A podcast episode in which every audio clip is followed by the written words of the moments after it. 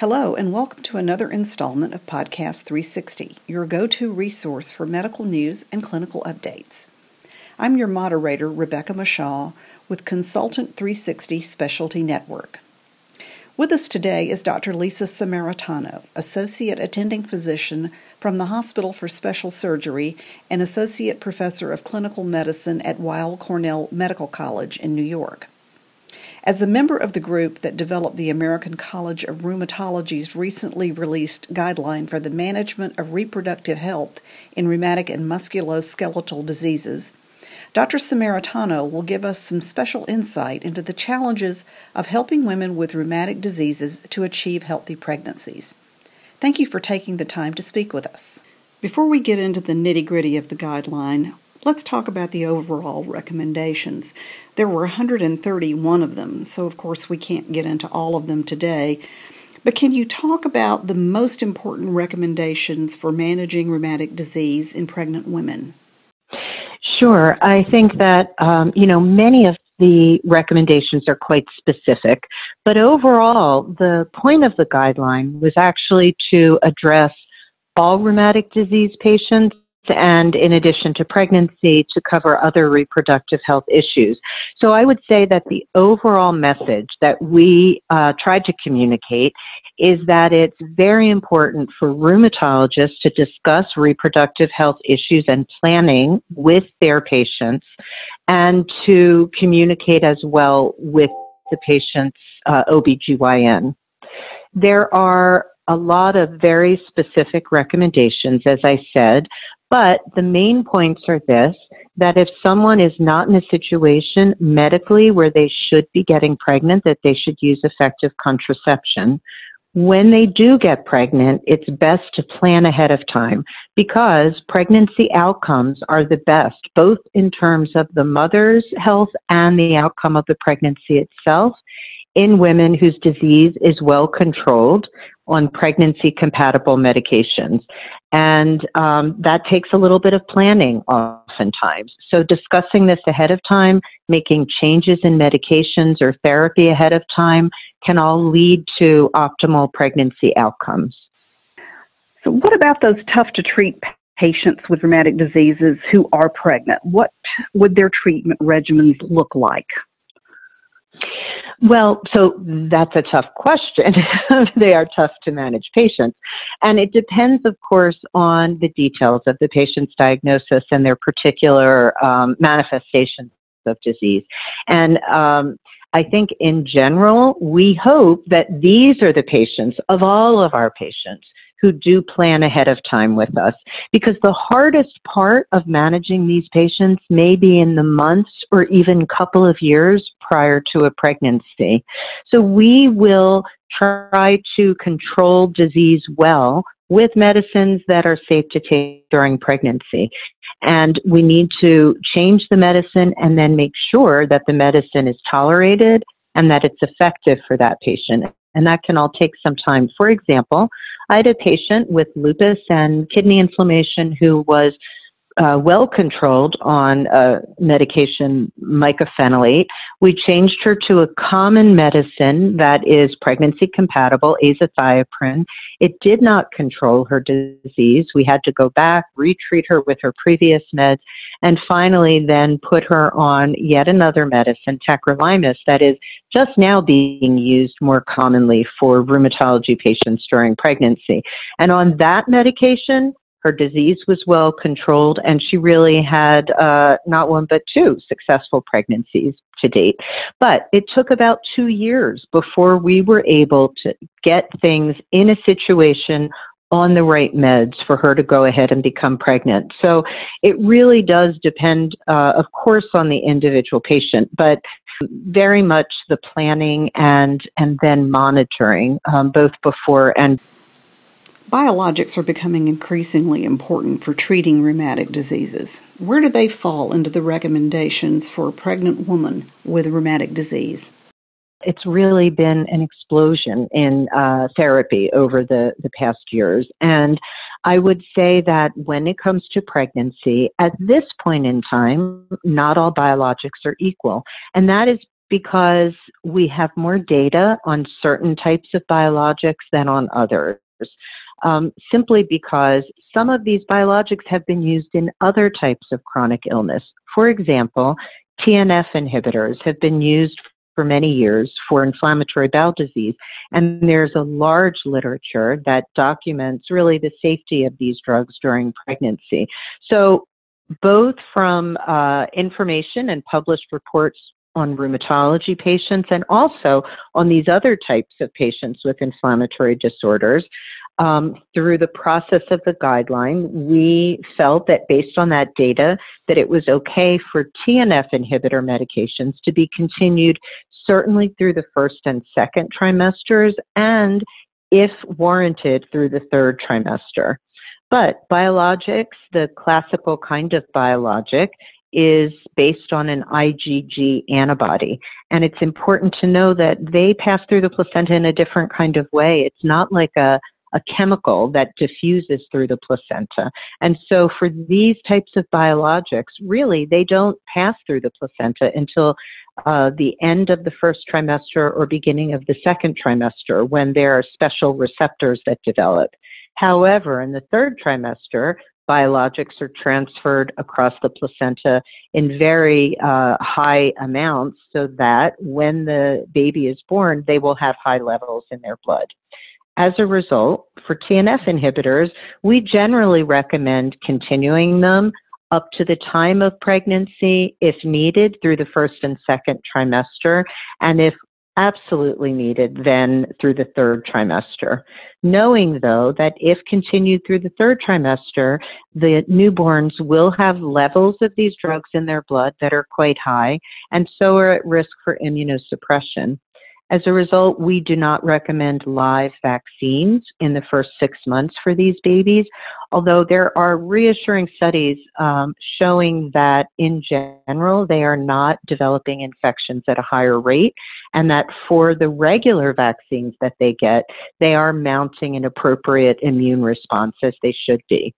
The biologics that are not TNF inhibitors are um, just not as well studied. So there's no reason to think that they would be very different, but we can't base our um, therapy on theory. And so we're really waiting for more information from a lot of the registries that have been set up for those patients who do continue medication through pregnancy. I should mention that in terms of TNF inhibitors, there is one that does not have the same uh, heavy chain and is not transferred across the placenta, and that's certolizumab. So that is even a little more reassuring for use in that setting. Um, some of the other new medications that are novel small molecule meds are also not recommended for use in pregnancy at this time. Again, not because we know of any adverse outcomes only because we just don't have enough information yet. And so, um, one of the goals of our guideline is that it should be updated periodically. And I think that this part of the guideline, specifically looking at biologic and other medications, that's probably going to be the part that changes most frequently as we get more information from uh, more studies and more registries. When we spoke to you in December about general reproductive issues among women of childbearing age, you had mentioned that the use of medication for rheumatic disease has changed and evolved over the past years, which was one of the key reasons why an official guideline was being created. What has the evolution of medication for rheumatic diseases looked like, and how has that affected this new guideline? Well, I think that um, you know, as we discussed, biologics are really or have been um, the the area where we've had the most new medications and, and really increasingly effective medications. So overall, this evolution in terms of medication has made a huge difference um, for patients to have disease under control. And not only that but under control for long periods of time. You know there in in years past there were patients who could never get their disease under control. So that even if things calmed down at a point where they could consider conceiving and having a pregnancy, they might have developed during that time of active disease for many years um, organ dysfunction that was lasting, whether um, you know kidney failure or other organs.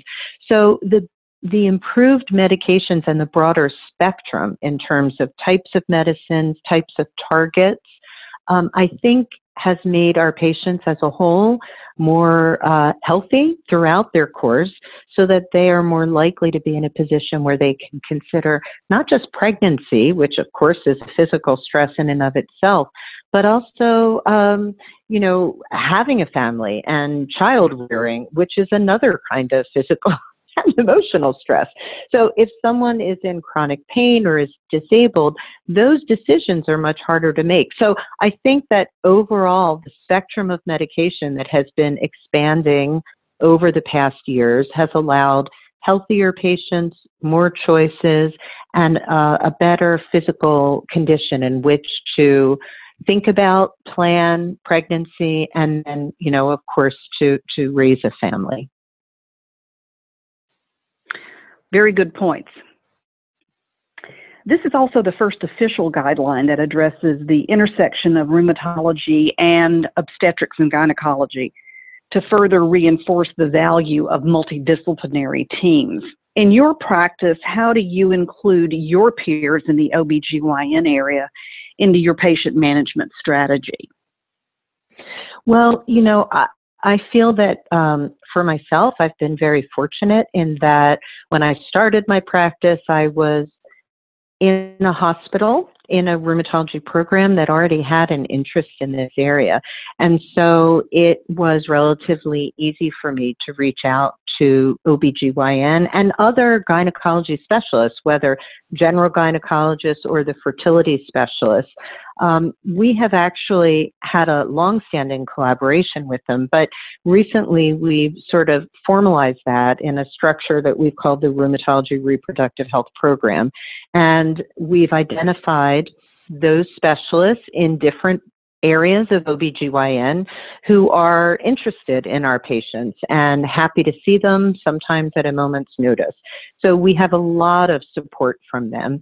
We also try to educate each other. So um, I have given a number of talks to the OBGYN department.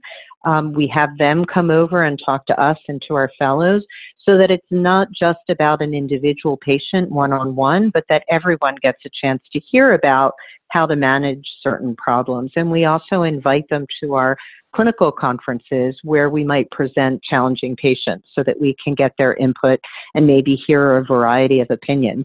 Now, I, as I said, I've been very fortunate that I'm in this kind of situation.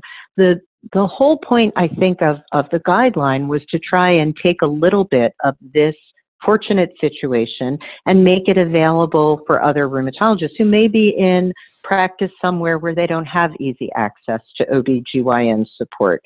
And that really was a, a big message that we uh, tried to incorporate into the guideline. We tried to educate in terms of providing background information on the latest in terms of contraception, pregnancy management, so that our fellow rheumatologists would be up to date in this area and then provide guidance in terms of how to stratify patients according to risk and how to think about the issues for them and then finally, you know, strong encouragement to reach out for any individual patient to their OBGYN for whatever the issue is, whether it's deciding on contraception, whether it's talking about plans for an in vitro fertilization cycle, or planning for pregnancy and then management during that pregnancy. Um, so we're hoping to take a bit of our experience, take the available literature, which is, of course, what is the foundation of the guideline, and we wanted to synthesize all of that into something that was you know, very easily accessible uh, to people. That was part of the reason that we came up with a lot of um, sort of diagrams and figures that just give the main points so that a very busy rheumatologist can even glance at a flow chart and just see, oh, you know what, this patient has antiphospholipid, they're thinking of getting pregnant, they've had a clot, this is what I should think about. So we really wanted to try and take away some of the work for um, our rheumatology colleagues and make it easier for them to just dive right in and communicate with the patients and know that they need to be in touch with the OBs as well.